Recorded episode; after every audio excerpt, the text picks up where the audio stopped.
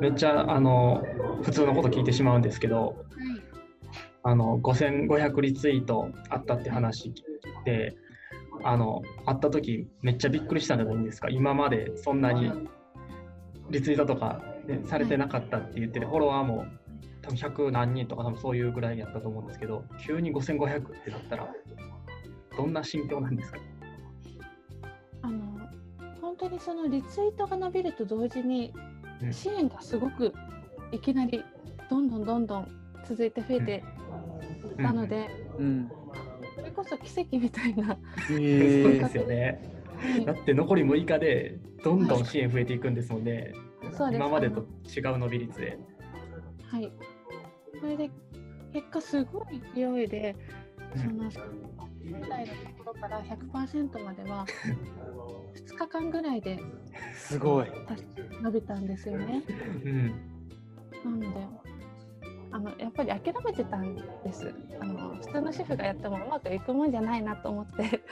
あそういう心境もあったんですか？ありました。あの諦める気持ちはあったんです。あの、はい、自分なりにできることを発信してたつもりでも伸びなかった、うん出なかったっていうかその30%の方々にももちろん感謝しておりますけどさすがに目標額が大きすぎたなと思ったりして、ちょっと諦めはあったんですけれど、うん、あの本当に内容が誰かの力になれるもの赤ちゃんの命を救うものだったので、それが人の目についてからは勢いがついたという形だと思います。うん、うんなんかすごいドラマみたいな最後劇的な伸び方をしてるんですごいなと思うんですけど。驚きましたし、うん、その初期からツイッターとかで応援してくださった方々とかが皆さん喜んでくださって、もうこれは本当に絶対に頑張らなきゃいけないなと思いました。特にそうですね。やっぱり妊婦さんとか実際に赤ちゃんを子育て中の方だけで方だけではなくて、もう子育てを終えてお子様がされてるような世代の方々とか自分は出産経験はないけど、えー、赤ちゃんのお母さんの力がなると思うというお気持ちとか保育士の方とか看護師の方とか皆さんが災害時の不安を抱える親子に思いを寄せて。信じてくださったことが本当に感動的だったと思っています。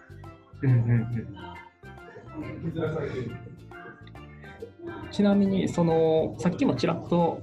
話出たかもしれないんですけどその今までもずっとツイッターを投稿してきて最後にそのすごい5500リツイートいった時のツイッターの投稿と何か変えたことってあるんですか？もう同じようにツイートしてたらそれが急に伸びたっていう感じなのか何か変えたことがあったのかな？賛同していただける方がいらっしゃったらリツイートお願いしますという一言が。この一言がやっぱり大きかったと、はい、なるほど、はい、そのだから支援を求めているわけではなくて、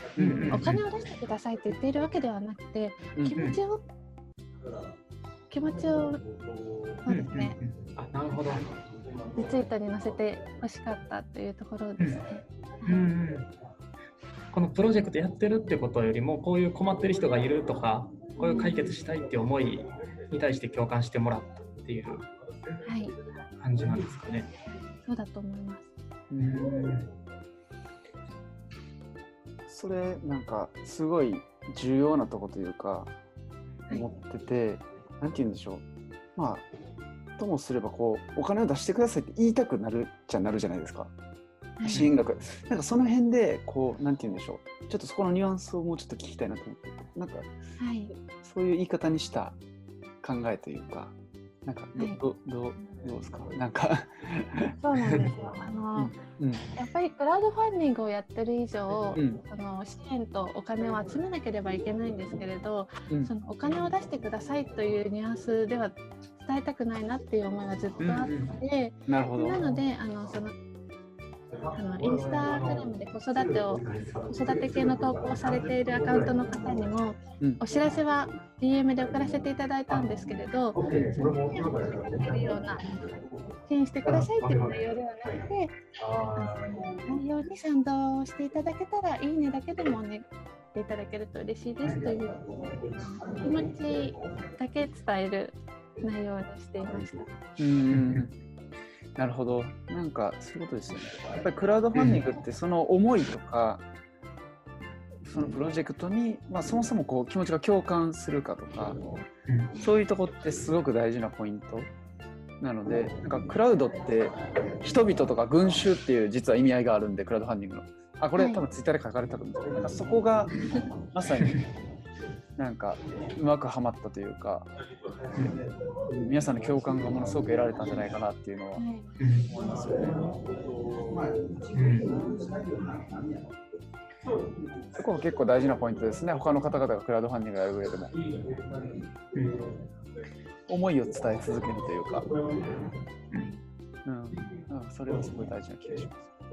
うん、なんかお願いするっていうよりは共感してもらうっていうはい、なんかそういう感じがしましたね。その姿勢で、はい、うん、やってたと思います。うん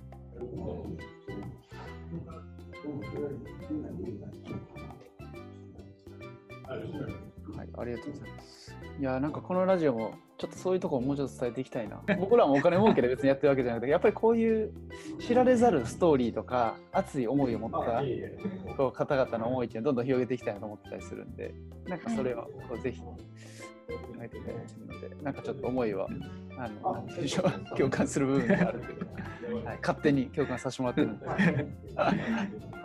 ちなみに、その、すごいリツイ6日前のツイートで、あのバズってそこからツイッター以外とかでも何かこう変わることとかってあったんですか？その6日間の間で。特に他のメディアから取り上げられるとか、そういったことはなかったんですかね？ないです、ないです。あじゃあ本当にツイッターでぐいんと巻き込まれたんですか、ツイッターでこういう効果が、効果っていうか、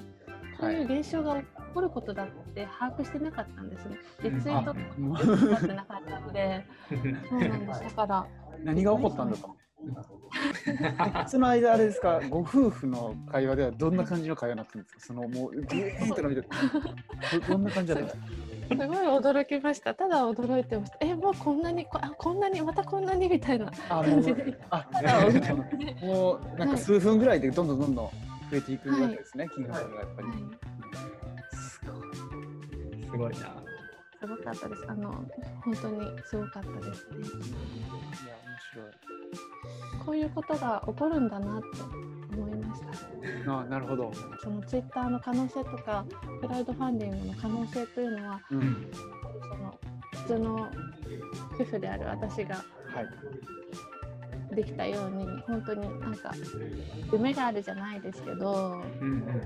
大きい可能性があるんだなと思いました。うん、いや嬉しいですね。そういうふうに思っていただけて。あの今振り返ってみて何か反省することとかってあったりしますか？そのクラウドファンディングをする上でもっとこういう準備しておけばよかったなとか、はい、なんかやっとけばよかったなって思えることとかってあったりしますかね？今後クラウドファンディングを始めようと思う人にのなんか役に立てればいいかなと思ってちょっとそういう質問してみたんですけどどうでしょう。かそうですねやっぱりそのクラウドファンディングの内容だけにかかわらずもともとその SNS で自分の思いとかを発信して最初にそのフォロワーを獲得できていたら全然違っただろうなと思いますしあとはどうですかね。やっぱり日頃からそういう発信しておくっていうのがいざ始めるときには重要になってくるっていう感じですかね。そうだと思います。私ももし、うん、私のプライベートでフォロワーが増えるかどうかちょっとわからないですけど、あの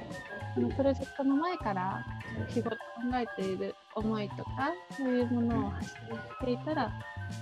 準備が一つの準備になったんじゃないかなと。思います。うん、ありがとうございます。うん。ありがとうございます。